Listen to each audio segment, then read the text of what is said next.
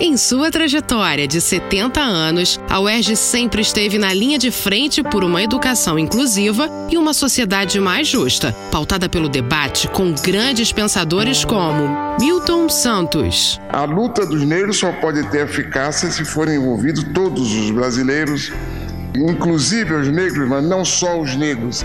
É, essa luta tem que ser feita, sobretudo, por todos. Rádio UERJ, a Universidade Sem Fronteiras.